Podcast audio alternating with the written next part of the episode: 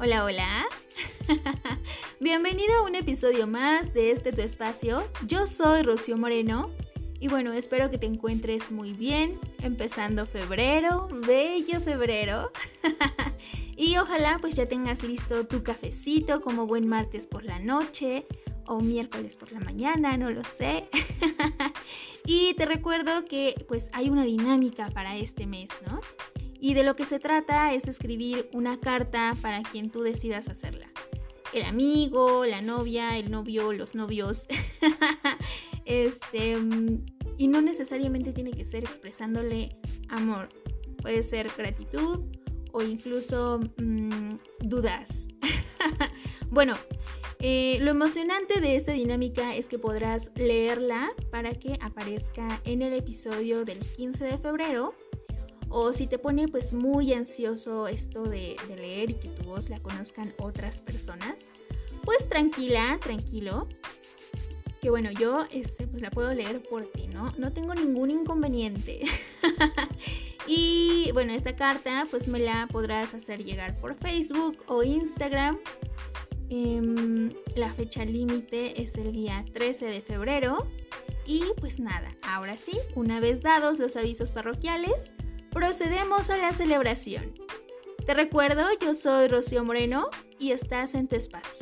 Bienvenida.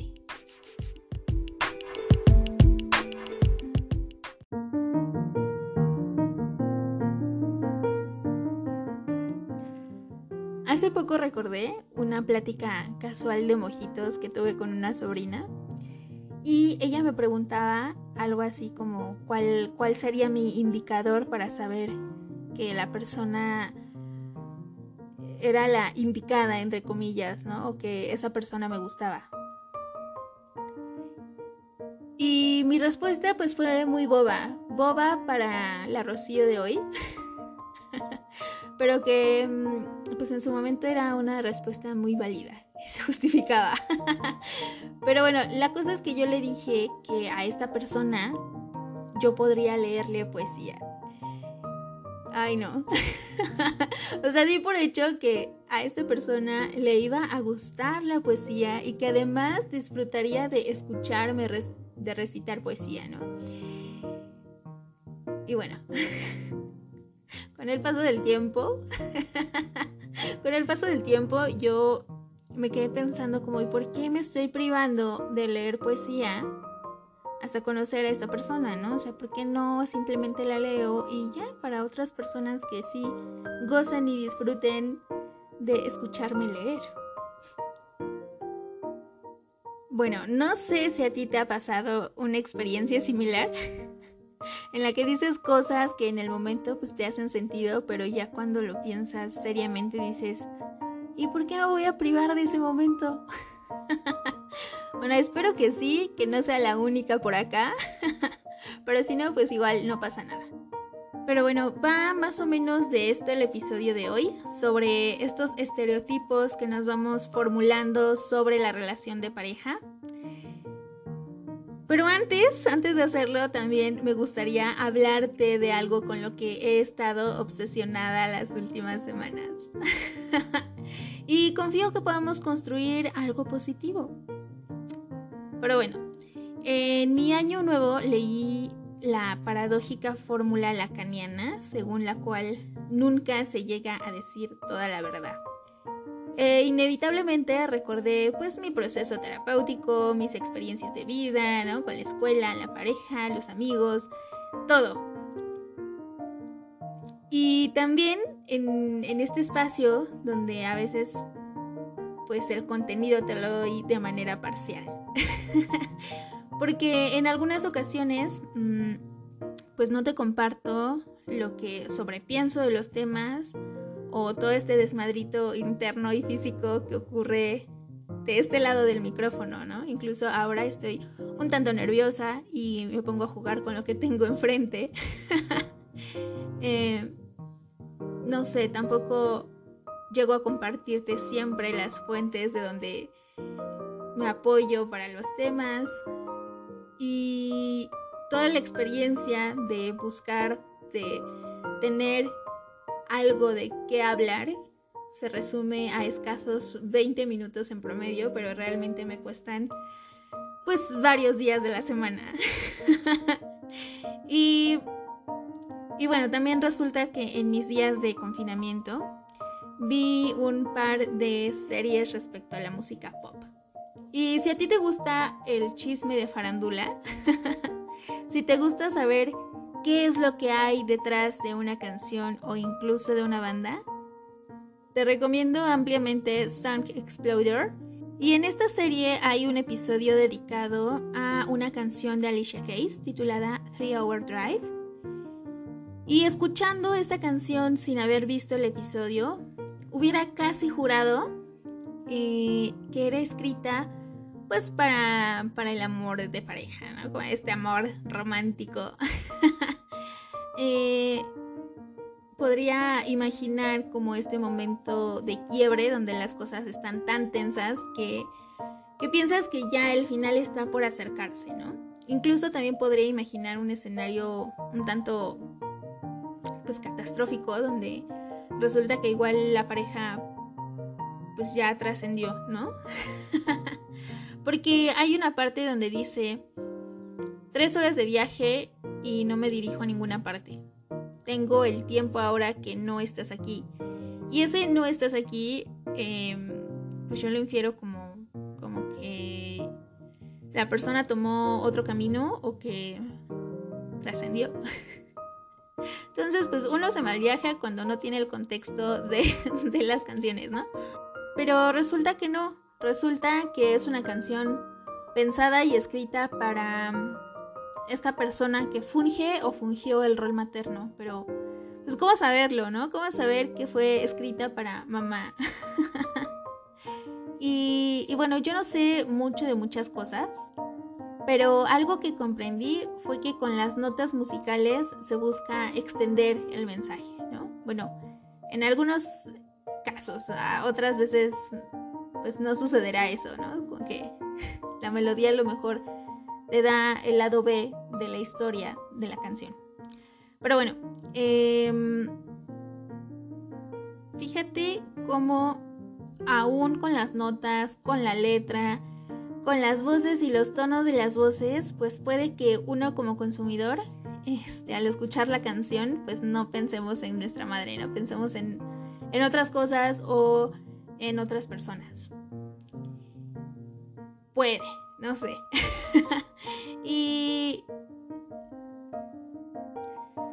nosotros como pues consumidores, este significamos la canción, ¿no? Puede que pensemos en, en, una pareja, en nosotros del pasado, en sí, a lo mejor un ser querido que ha trascendido. No lo sé.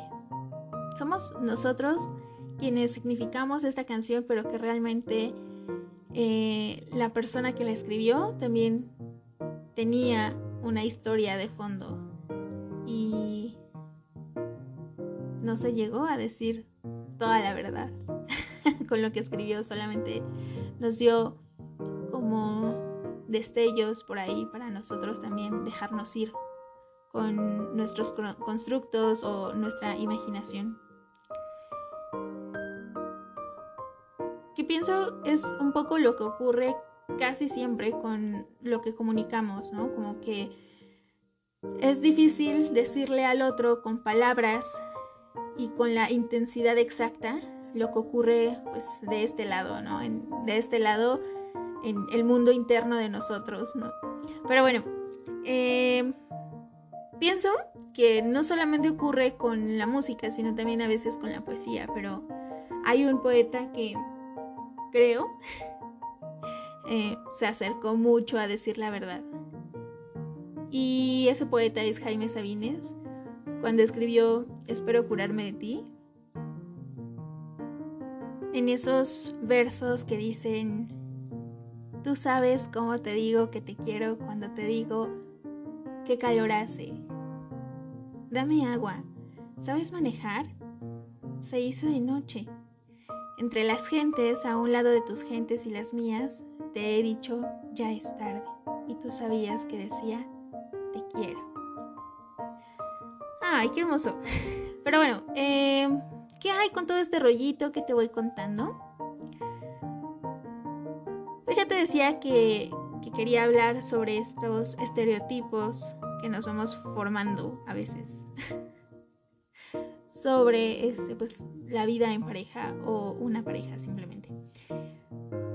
Pero realmente el tema es la evolución del amor romántico. Vamos a ver cómo se ha ido transformando a lo largo de las épocas y algunos mitos sobre este amor romántico. Y bueno, también de acuerdo con mis gráficas, hay más probabilidad de que termines de escuchar el episodio si empiezo con chisme de farándula, así que sí, mordiste el señuelo.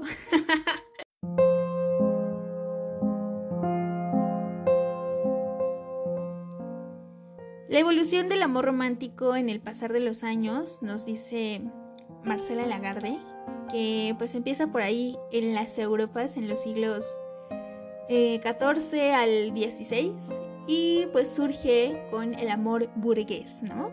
Donde el matrimonio es sí o sí heterosexual y además el amor este, pues debe de ir de la mano.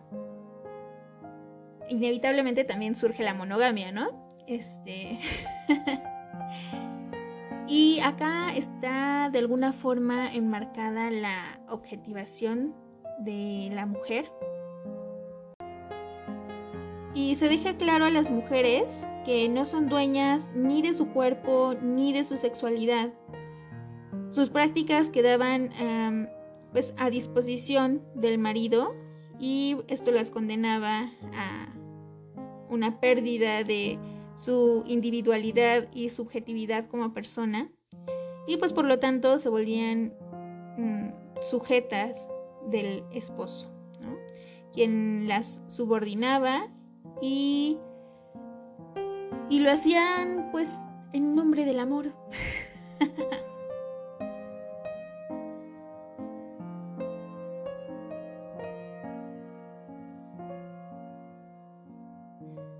Ya con el paso de los años surge el amor cortés, donde pues acá desde mi perspectiva ya empiezan otro tipo de exigencias con los varones, donde en la narrativa social se les va exigiendo que realicen actos heroicos. actos heroicos para salvar a la damita. Y creo que desde ahí pues también empieza este mito del el príncipe azul, ¿no? Donde pues a las mujeres se nos ve como incapaces de solucionar un problema o de rescatarse o salvarse por sí solas. y ojo, habrá ocasiones que independientemente de si eres hombre o mujer, pues se valga aceptar esta ayuda externa, ¿no? Em, y del mismo modo, esta ayuda externa, este, pues no necesariamente tiene que ser de un varón, también puede ser una princesa al rescate. Acá me gustaría compartirte de manera textual lo que leí y pues me hizo un poco de gracia. De alguna forma también me hizo sentido cierta narrativa que hay en un género específico de películas o series. Entonces, abro cita. Las mujeres eran mostradas como frágiles doncellas susceptibles de ser protegidas y consentidas, de suaves manos, piel blanca, rubia cabellera que no tienen que labrar las tierras. Su única función es esperar los halagos de jóvenes. Y cierro la cita. y, pienso en cualquier película palomera hollywoodense y se verá reflejado, solo que pues igual y acá los hombres no sacan sus espaditas. o la chica se puede ser eh, castaña o pelirroja, no sé, pero pues bueno, en general el discurso se, repite, se replica. Y bueno, siguen pasando los años y llega la época victoriana, donde el afecto no era permitido, el afecto demostrado en, en cualquier acto no era permitido, ¿no? Y acá se remarca nuevamente la objetivación de la mujer, ¿no? Este, ¿cómo te explico que ni siquiera el sexo se podía disfrutar porque el top social era la frigidez?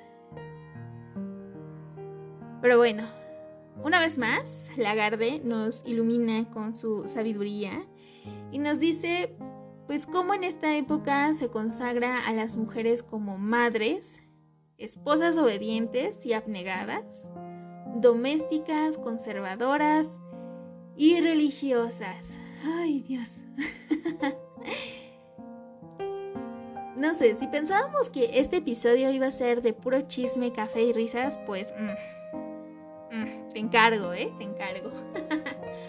bueno, con el pasar de los años viene el ascenso de nosotras las mujeres, eh, pues en el plano educativo, ¿no? Y nuestro ingreso al, al terreno laboral.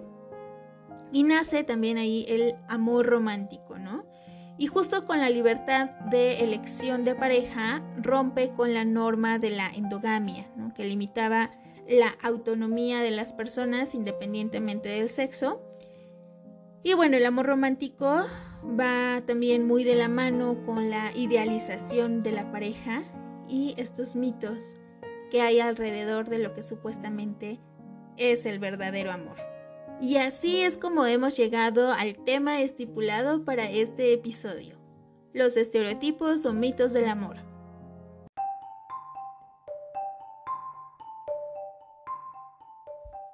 Pienso que es muy común en algún punto de la adolescencia que se caiga en este mito de, encontrar nuestra media naranja o nuestra alma gemela.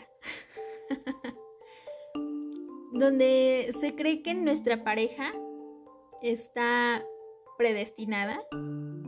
Pero bueno, eso nos colocaría en una posición sin libre albedrío, lo cual no tiene sentido. Entonces, quitémonos de la cabeza esto de buscar medias naranjas. Tú busca Tú busca por gajos, por limones, no sé, o hazte un cóctel de frutas. Experimenta.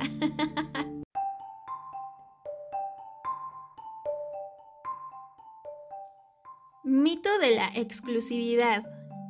Queda igual muy ligado con la monogamia y se cree erróneamente que no es posible amar a dos personas a la vez. Ay, mana, por favor, échate Yumi Here. es cierto. Pero sí está buena la serie, Palomera. en fin, este... Pero pues sí, existe el poliamor. Eh, independientemente de si tu relación es monógama o poliamorosa, siempre, siempre la comunicación será la llave o la base, ¿no? Recuérdalo, la comunicación será el pan de tu sándwich o la tortilla de tu taco. Ay Dios. Y bueno, Quiero que pongas mucha atención en esto porque puede que tú quieras una relación de, dos y está bien, es válido, ¿no? Y que tu pareja este, pues quiera probar otras cosas. Y también es completamente válido, ¿no? Que suceda al revés. Pero sea cual sea el caso, creo que es importante saber qué buscas, qué quieres y cuáles son tus no negociables. Y una vez sabiendo esto, pues pueden surgir muchas cosas, ¿no? Una, te vas de hocico con la persona. O dos, pues simplemente le das las gracias, suspendes tu cuenta con él, con él, con ella, con lo que sea, y, pues ya, siguen siendo grandes amigos porque son gente madura que puede saber qué si quiere, qué no quiere y cuáles son sus negociables o sus no negociables.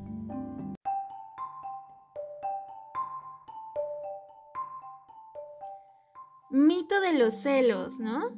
Este discursito social de que si no me cela no me ama. Hermane, por favor, quítate eso de la cabeza. eso no es posible, ¿no?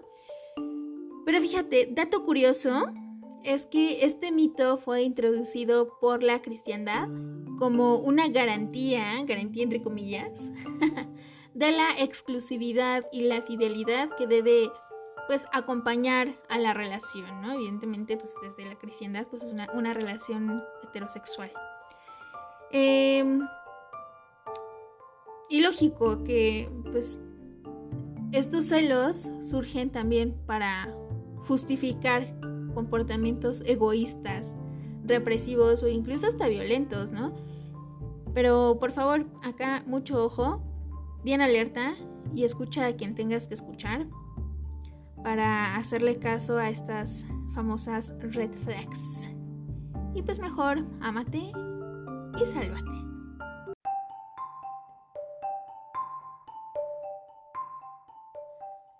Mito de la omnipotencia. Úfalas, otro clásico hollywoodense. este discursito de que el amor lo puede todo. A ver, no. Hollywoodense, pues me.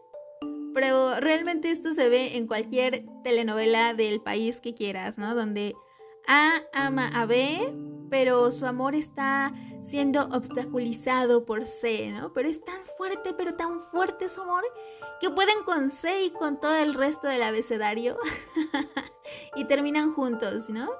Y casi casi que viven felices por siempre, aunque ese por siempre sea solamente pues un episodio, o sea, 40 minutos a lo mucho. y pues resulta que no, no. El amor no lo puede todo, ¿no? A veces pesa mucho más el amor propio, ¿no?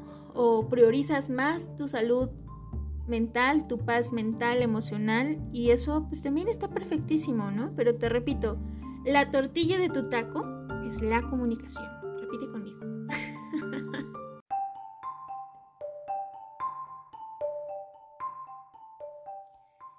Ya por último tenemos el estelar del mito del matrimonio, ¿no? Esta creencia de que el amor romántico pasional pues debe conducir sí o sí a la institución del matrimonio y pues no es así, ¿no? Entonces, mm, mm, no sé si eres de esas personas que postean de que, a ver, si ya me da el anillo, este, mm, aquí hay tarea que realizar. eh, Claro, esto, este mito está muy ligado con, la iglesia, donde pues se impone este pensamiento que debes de llegar virgen, este pensamiento para la mujer, ¿no? Este que debes llegar virgen, pura y casta el matrimonio. Pero bueno, este, creo que creo que no han visibilizado que antes los matrimonios eran infantiles, ¿no? En plena adolescencia, 16, 17 años ya estaban casados. Pero bueno, independientemente de eso, este, cada quien vive y goza su sexualidad como uno quiere, así que no juzgue, mejor disfrute.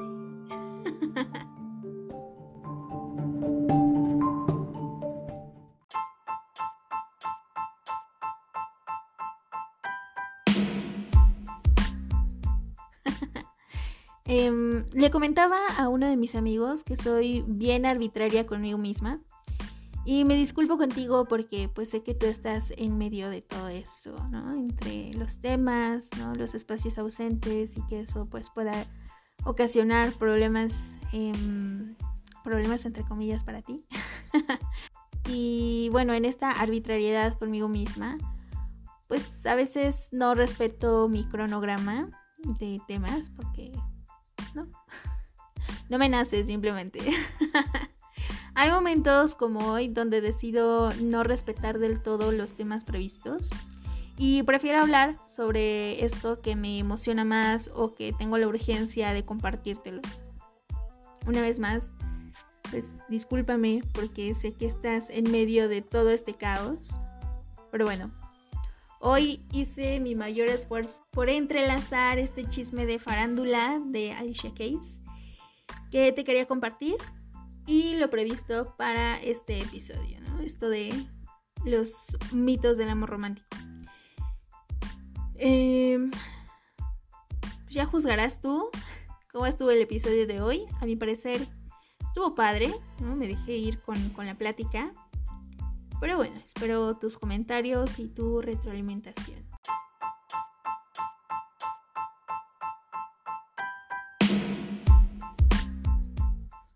Y bueno, pues hasta aquí nuestro episodio de hoy. Cuéntame si pues aún tienes por ahí algún mito o estereotipo de amor en tu cabeza.